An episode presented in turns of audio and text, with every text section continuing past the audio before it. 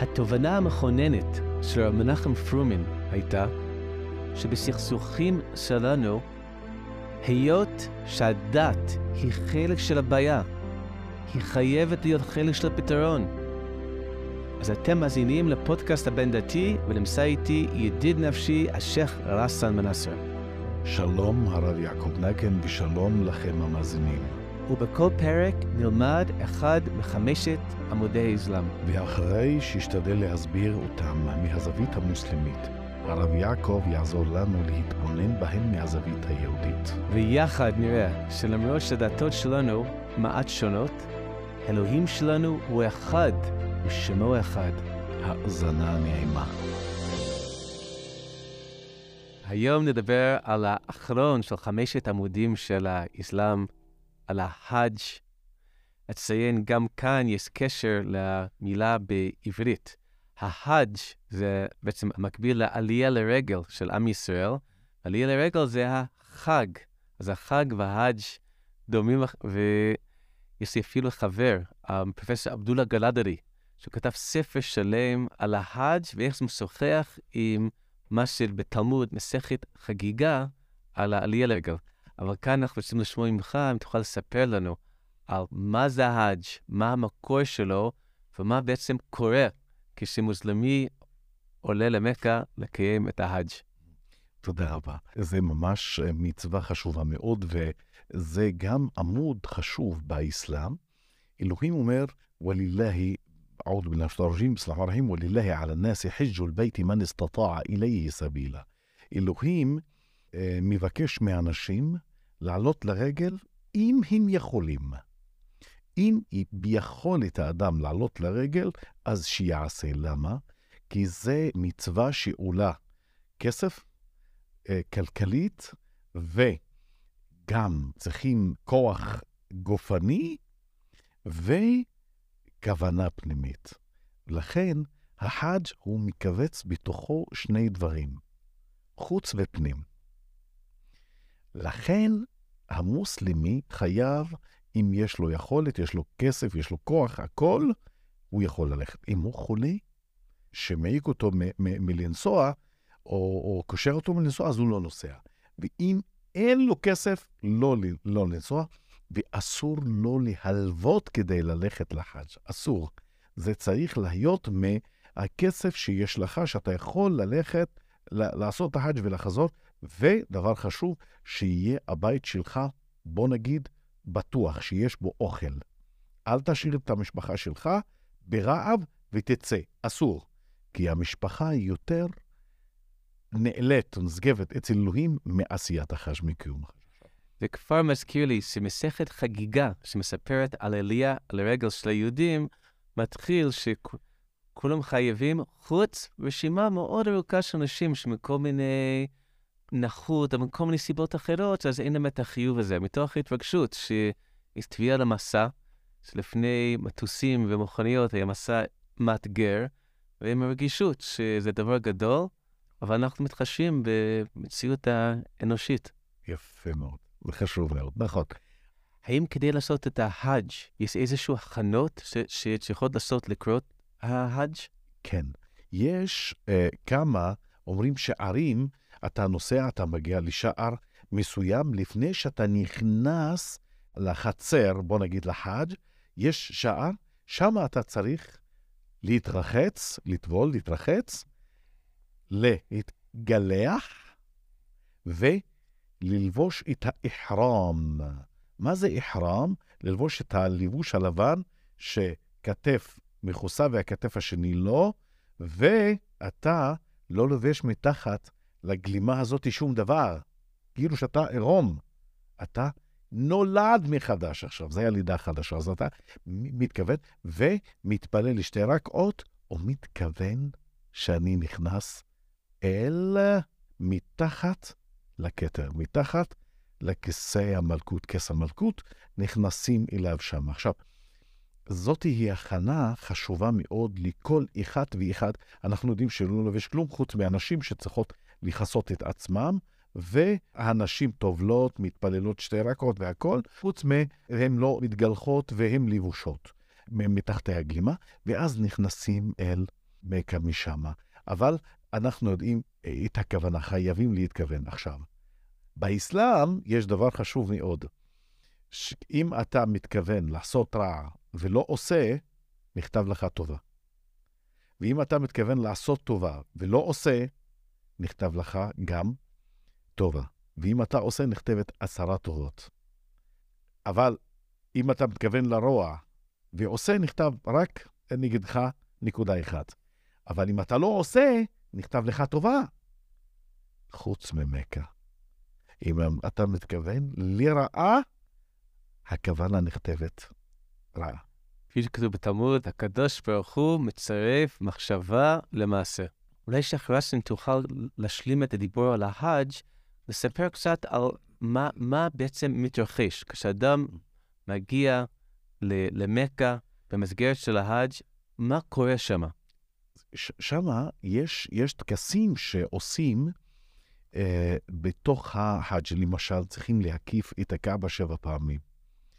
צריך לרוץ שבע פעמים, כמו שעשתה הגר, שהייתה מחפשת את המים בין צפה ומרווה. זה מקום שמה, שממש בתוך מכה, ליד הקאבה, ליד הר ערפאת, שהמוסלמים חייבים לעלות להר ערפאת, לעמוד שמה יום שלם, איפה שהנביא מוחמד היה, יושב שעות וימים לבד, חושב, עד שקיבל הדבר. עכשיו, אני מסתכל על המשמעות למה אנחנו הולכים רחוק לחאג'. זה חשוב מאוד. זה תמיד, תסתכל על הנביאים, כל אחד מהם היה הולך רחוק. הגר וישמעאל עם אברהם הלכו רחוק. יוסף, ששלחו אותו לתוך הבאר ואז נסע למצרים רחוק. ואני מפה נוסע למכה, מישראל למכה זה מרחק. אז למה אנחנו עושים? למה צריכים את המרחק? כי המרחק הוא מסמל שבירת, אתה שובר את הכלי שלך, אתה שובר את המנהג, הנהוג שלך. זה אחד. ואתה פוגש, בוא נגיד, אה, הרבה דברים לחשוב עליהם.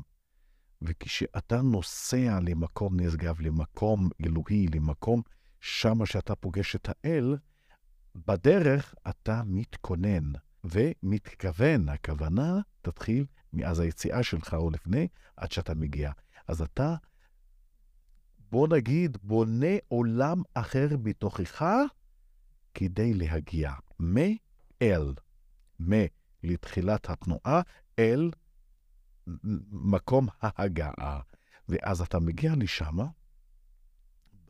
יש חלק שאמרו, החאג' הוא לא שם לעשות את הטקסים, החאג' הוא מאז שאתה יוצא עד שאתה מגיע. ושם אתה פוגש את האור. עכשיו, יש הבדל, יש, יש כמו, כמו אה, אה, רומי, ג'לאל דה רומי, ה-13, הוא אומר, אם יש לי פטיש, אני הולך לשבור את הקעבה. למה? כי אנשים כשרואים את הקעבה, מתחילים לבכות ולצעוק. הקעבה זה סמל. אתה צריך לראות מעבר. אתה בא לפגוש את האל שם. אתה בא לפגוש את הרוחניות. ולכן, החאג' הוא סמלי להגיע למקום מסוים, להסתובב. אנחנו אמרנו חאג' זה חג, אבל מה משמעות לחוג אה, בעברית? יפה, ללך מסביב. ללכת מסביב. כן. אז חאג' זה לחוג. מקסים. אז מה שרציתי להגיד, אתה חג. אתה מסתובב. למה אתה מסתובב שם? בשביל מה? בוא נחשוב על זה. למה אתה יוצא משם, הולך למדינה לפגוש את הקבר של הנביא? למה אתה עולה על ערפאת? אז יש דרך של עלייה. תחשוב על זה. למה אתה מחפש בין שתי מקומות? זה מים. אלוהים היה צ'יק נותן מים, ולא צריך שיבכה ישמעאל. אז למה צריכים לעשות את זה? אז זה משהו סמלי. אנחנו רואים את הסמליות החיצונית, אבל יותר חשוב למוסלמי לחשוב על המשמעות הפנימית לעשייה הזאת. אתה משתף אותנו עם תובנות חשובות בכלל לחיים. בכלל בחיים להבין שהמסע, הדרך אל היד, הוא לא פחות חשוב מהיד, וגם ביחס ליד, להבין גם היד, לפעמים לא הדבר בעצמו, אלא צריך להיות את המעבר. תודה רבה. אז, אז חאג' הוא מנהג לא נולד באסלאם, זה מלפני האסלאם. לבית של, אה, שבנה אותו, שהרים אותו, אברהם וישמעאל.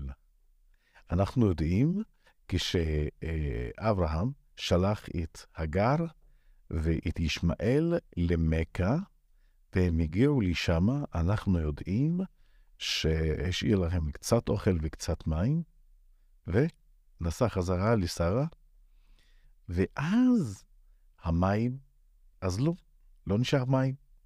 זה חם מאוד שמה, וישמעאל רצה לשתות. אז הגר רצה בין שני מקומות שבעה פעמים, בין ספה והמרווה.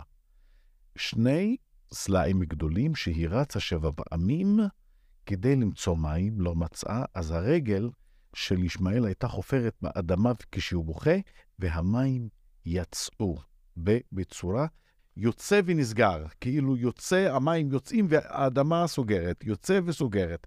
מה זאת אומרת? זה זם-זם, זם-זם. זה נסגרת כאילו, נפתחת ונסגרת, ואז המים יצאו, אז המים יצאו נקיים, זכים, זכים וקרים.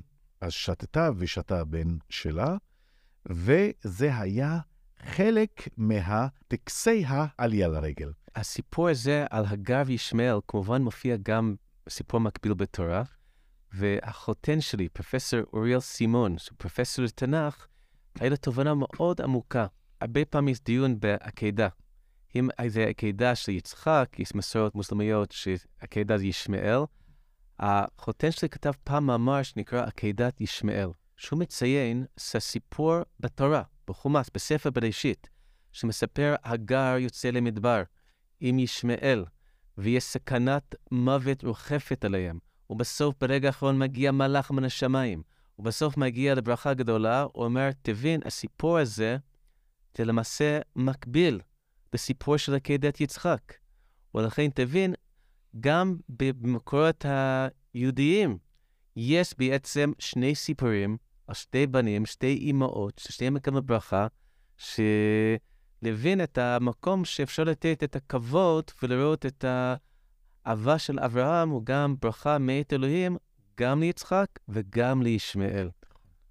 נכון, אני, אני רוצה להגיד שבאמת זה הרבה מקביל בין יהדות לאסלאם בסיפורים בעקידה ובכל מיני דברים, ולכן אני אזכיר דבר קטנצ'יק כזה, שרוב הסיפורים על ה... בוא נגיד, קנאה בין שרה לבין הגר, זה לא היה קיים.